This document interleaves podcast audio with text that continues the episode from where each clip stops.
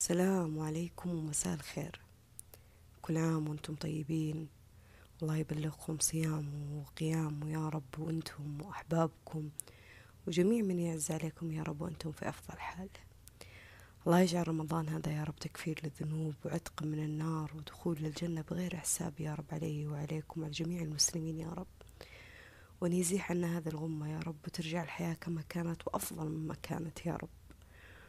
الله يجعل رمضان هذا يا رب في رجوع للروح وتطهير للذات وحب لأنفسنا وللحياة وقرب من الله قبل كل حاجة. أه حبيت أقول كلمتين. أول شيء أهنيكم في هذا الشهر الفضيل واليوم المبارك. يا رب يا رب إنه رمضان ما يعدي منا مرور السلام الله وإحنا فعلا عشنا كل يوم بيومه. يا رب. ثاني حاجة حبيت أقول إنه عيشوا عيشوا عيشوا رمضان بغض النظر عن الأحداث اللي إحنا جالسين نعيشها. أنا أدري إنه ممكن البعض يقول لي إحنا مضطرين أساسا أو إحنا مجبرين. جميعنا مجبرين وجميعنا مضطرين لكن لكن إحنا جالسين نصبر. لما الأمور تخرج عن سيطرة البشر وتتوكل لأمر البشر يتوكل أمر البشر لله لقوة أعلى من قوة البشر هذه. يعني البشر جالسة تجتهد يحاولوا يلقوا لقاح يحاولوا يسووا حرص وحماية و... وحظر لكن لكن كل شيء بيد الله. أراد أن يقول كن فيكون بتغير الحال في لحظة. فلما أمرنا كله ينسند لله ما لنا غير حول لا حول ولا قوة يعني.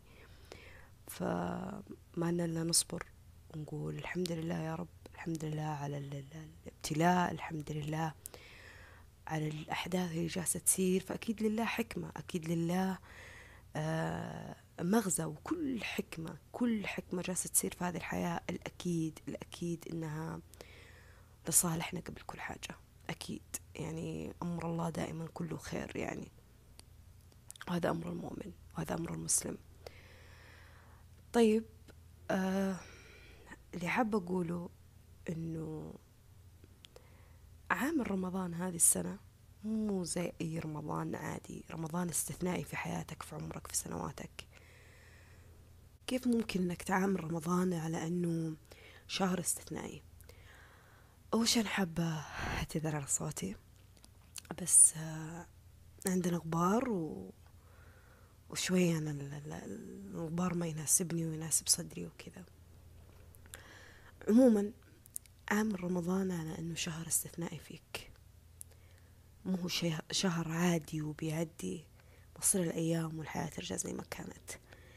يعني حاول حاول إنك تركز على حاجة في رمضان. يا إنك تشيل شيء مو عاجبك فيك يا إنك تضيف شيء عاجبك فيك. خليها كذا قاعدة فيك. مو بالضرورة تشارك فيها أحد مو بالضرورة تقول لأحد مو بالضرورة إن العالم كلها تدري. يكفي يكفي بقناعة نفسك أنت إنك أنت مقتنع في هذا الشيء وعارف إنه صح. بغض النظر. هذا أول شيء. ثاني حاجة ثاني حاجة الله بيعينك. الله بيعينك حط في بالك ذا الشيء. لو فعلا كنت تبغى ذا الشيء تشيله أو تضيفه واستعنت بالله وتوكلت على الله والله العظيم ما راح يخلص الثلاثين يوم إذا ربي أعطانا طولة العمر إلا أنت فعلا أتممت الشيء اللي أنت تبغاه. لأنك راح تستعين بالله وراح تقوى بالله ولأنك محتسب هذا الشيء لله قبل كل حاجة أنه ربي يعينك فيه ويساعدك فيه. فجربوا. يعني أنا أحيانا كل سنة أقول حاجة مثل كذا يعني وأضيف أشياء وأحذف أشياء وبعدين أوقف أوقف لأني أتكلم عنها كثير أوقف لأنه أحس إنه في أشياء ثانية. فأنتوا التشتت هذا اللي يضيعكم في الزحمة هذه اللي يضيعكم التشتت. يعني حاول لو مرة لو مرة في هذا الشهر كذا تولع الكشافات والأنوار على داخلك أنت. أنا أدري إنه عندك وقت فراغ مرة كبير تقضيه على المسلسلات وعلى الأفلام وعلى جوالك على مشاهير وعلى وعلى وعلى. بس من حقك على نفسك إذا أنت فعلا تحبها إذا فعلا أنت تقدرها إذا فعلا فعلا نفسك تهمك فوق كل الناس. لما تقول والله نفسي فوق كل شيء خليك فعلا قد هذه الكلمة. أعطي من أعطي شيء لوقتك لنفسك لجهدك لطاقتك لعقلك. غذي في روحك. أنا ما أدري الشيء اللي أنت تبغى تضيفه أو الشيء اللي تبغى تحذفه لكن أدري إنه أكيد كلنا عندنا أشياء نبغى نشيلها من حياتنا وأكيد عندنا أشياء نبغى نضيفها في حياتنا وكلها سواء شلناها أو ضفناها أكيد يعني ثمرتها راح تكون حلوة أكيد إحنا شايفين شيء لبعيد إنه بيكون مفيد لحياتنا وحلو. طيب آه كمان من الأشياء اللي أبي أقولها إنه القرآن القرآن ما هو بعدد السطور. ودائما أقول ذا الكلام ويمكن دائما هذا الكلام حتى أنتوا تسمعونه. القرآن دائما مو بعدد السطور. والله العظيم عفوا هذا الشيء اللي تعلمته يمكن قبل سنتين. يعني أول كان ال ال الهم إني أنا أختم قرآن. الهم إنه ما ينتهي رمضان وأنا ما ختمت قرآن. كيف؟ لا لازم أختم قرآن. الهم إنه أشوف تخطيط الناس لقراءة القرآن. أربع صفحات ست صفحات خمسة عشر صفحة في اليوم. لا لا لا هو الهدف ترى في قراءة القرآن وإنه شهر مبارك ونزل فيه القرآن إنك تتدبر الآيات اللي تقرأها. السطور السطور ما تعدي منك مرور سريع. إنك تفهم إنك تعرف إنه الكتاب هذا هو سكرة الحياة كامل. أنت لما تجي هو سر حياتك.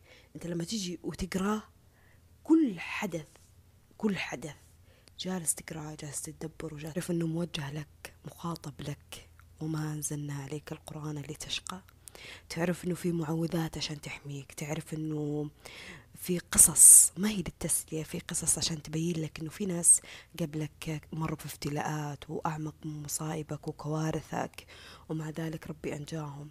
في أدعية في أدعية سرية في طرق سرية تعرف كيف تشوف فيها الحياة كيف تقضي فيها حاجاتك. القرآن قراءته والله العظيم والله العظيم هو سر من أسرار إنه تحقق كل حاجة في حياتك هذه اللي أنت جالس تعيشها قبل دخولك حتى للجنة. قبل دخولك للجنة. يا رب الله يكتب لنا الجنة يا رب. أجمعين.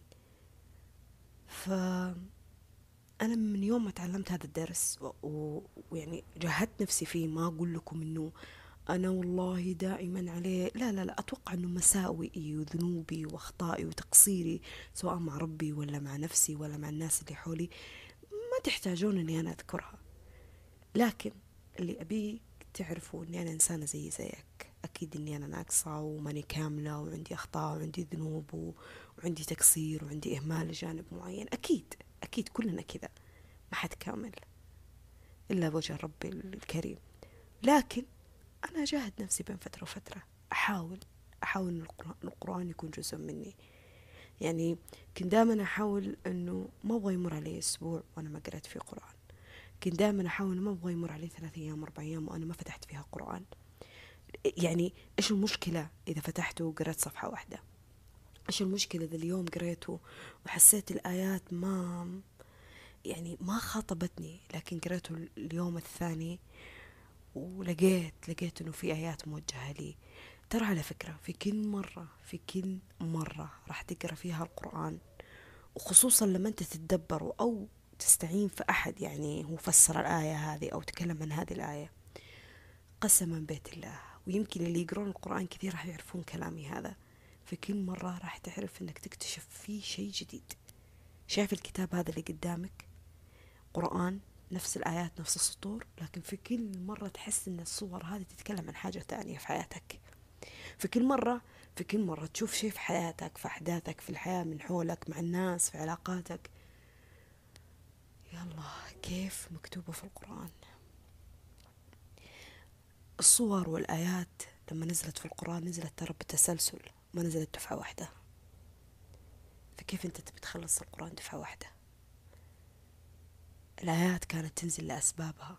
قراءتك للقرآن لازم يكون لها أسباب. ومو مجرد أنه شيء أنا بأختمه بس. يعني معنى كلامي كفاطمة أنه التختيم مو كويس. بالعكس بالعكس في أحد ما يتمنى يختم القرآن. أنا ما عندي مشكلة في تختيمك للقرآن. وأتوقع هذا الكلام تسمعه كل سنة كل سنة. لكن أنا جالسة خاطب تدبيرك روحك فين تلقاها في القرآن؟ أنه هذه المرة تعامل مع القرآن معاملة أنه أسرار الحياة بما فيها وروحك والأشياء في الحياة كلها موجودة فيه. فأنت جالس تبحث عن روحك في القرآن. جالس تبي تتقرب من الله في القرآن. تعرف أنه في أشياء كثيرة في القرآن ذكرت لك أنت عشانك أنت. فبس هذا اللي أبغاك تفهمه وتستوعبه وإن شاء الله يا رب يعني يكتب لنا نختم القرآن فيه. آه أنا ما يعني أنا ما صورت الكلام عشان أتباهى فيه أو أو يعني أبي من أبي منكم في ثناء أو لا لا لا لا لا. أرجع أقول لك أنا إنسانة مثلي مثلك عندي أخطائي وعندي ذنوبي. لكن أنا جالسة أذكر نفسي وأذكرك. يعني في النهاية جالسة أشجع نفسي قبل ما أشجعك. أبحث أبحث عن سطور القرآن. يعني في مصاحف كثيرة فيها تدبير تفسير وفي اللهم صل على محمد وفي تطبيقات كثيرة يعني زي تطبيق آية أنا كنت أستخدمه في جوالي. يبسط لك تفسير الآية بطريقة جميلة يعني. آه، في نفس الوقت آه، راح تستمتع في قراءته والله العظيم راح تستمتع. راح تتخيل الجنة وراح تخاف من النار وراح تشوف كيف قصص الأنبياء كيف صار معاهم وراح تشوف المعجزات. وراح تشوف الآيات كيف تسير وراح تقارن ما بين الحياة اللي أنت عايش فيها وبين الحياة اللي صارت وما بين راح يصير في حياتك. يعني راح تستمتع والله العظيم راح تستمتع في قراءته شوفوا اللهم صل على محمد. شوفوا السنة هذه كيف. يعني أنا قررت يعني أنا عندي هذا المصحف. سبق وتكلمت عنه سألوني عنه كثير. أنا أخذته من جرير. تقريبا. عموما قلت لكم أنه بالنسبة للتفسير وتدبير الآيات مو بالضرورة تتكلف في الموضوع. مو بالضرورة. أتوقع أنتم شفتوا تغريداتي عن سورة الكهف. والله العظيم إني أنا ما استعنت في أحد ولا طلبت من أحد ولا بحثت عن تفسيرها. أنا أنا اعتمدت على نفسي فيها. بنفس الوقت كنت أقرأ الأشياء اللي موجودة هنا. كنت أبغى أعرف يعني إيش يعني أصحاب كهف؟ وش صار معاهم؟ وش الحكمة من, من أنه صورة كاملة تتكلم عنهم؟ بتقول لي إيش إيش لقيتي فيها؟ موجودة تغريداتي كانت عن صورة الكهف أتوقع كانت الجمعة اللي فاتت. يعني كتبت فيها الأشياء اللي أنا استفدت منها. وعلى فكرة ما قرأت اقرأ كاملة قسمتها على جمعتين. طيب هذا جانب. جانب ثاني شوفوا يعني أنا اليوم الفجر كنت أقرأ سورة البقرة. شوفوا.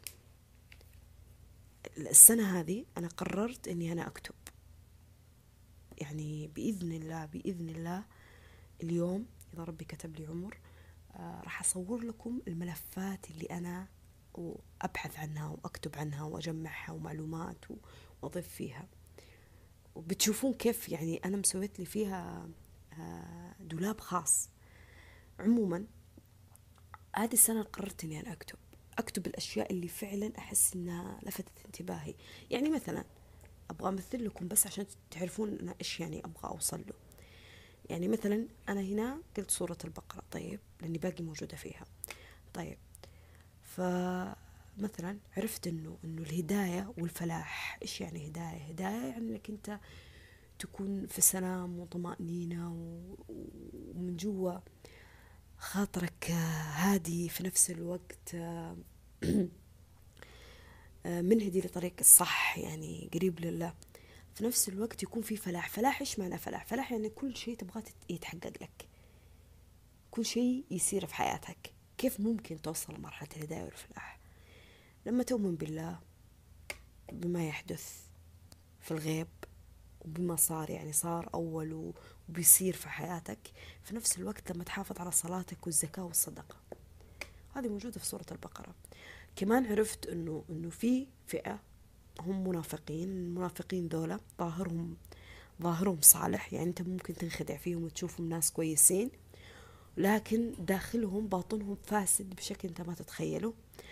فهم يوهمونك إنهم جالسين يصلحون وطنهم يصلحون أنفسهم يصلحون أهلهم وهم مع الأسف جالسين يدمرون الحياة حولهم. هذا جانب. من جانب ثاني من جانب ثاني المصيبة والكارثة فيهم إنه إنه يدافع عن إفساده هذا عفوا على إنه صلاح. يعني أنت متخيل إن الله يعني كيف أقول لك؟ يعني غلف قلوبهم يعني هم مو محاسين على تصرفاتهم لدرجة إنهم يحسون انه تصرفاتهم هذه صلاح فيدافعون عنها. فأنت لما تيجي تبغى تنصحه ولا تبي تبين له إنه حقيقة الغلط اللي هو ماشي فيه ما راح يصدقك.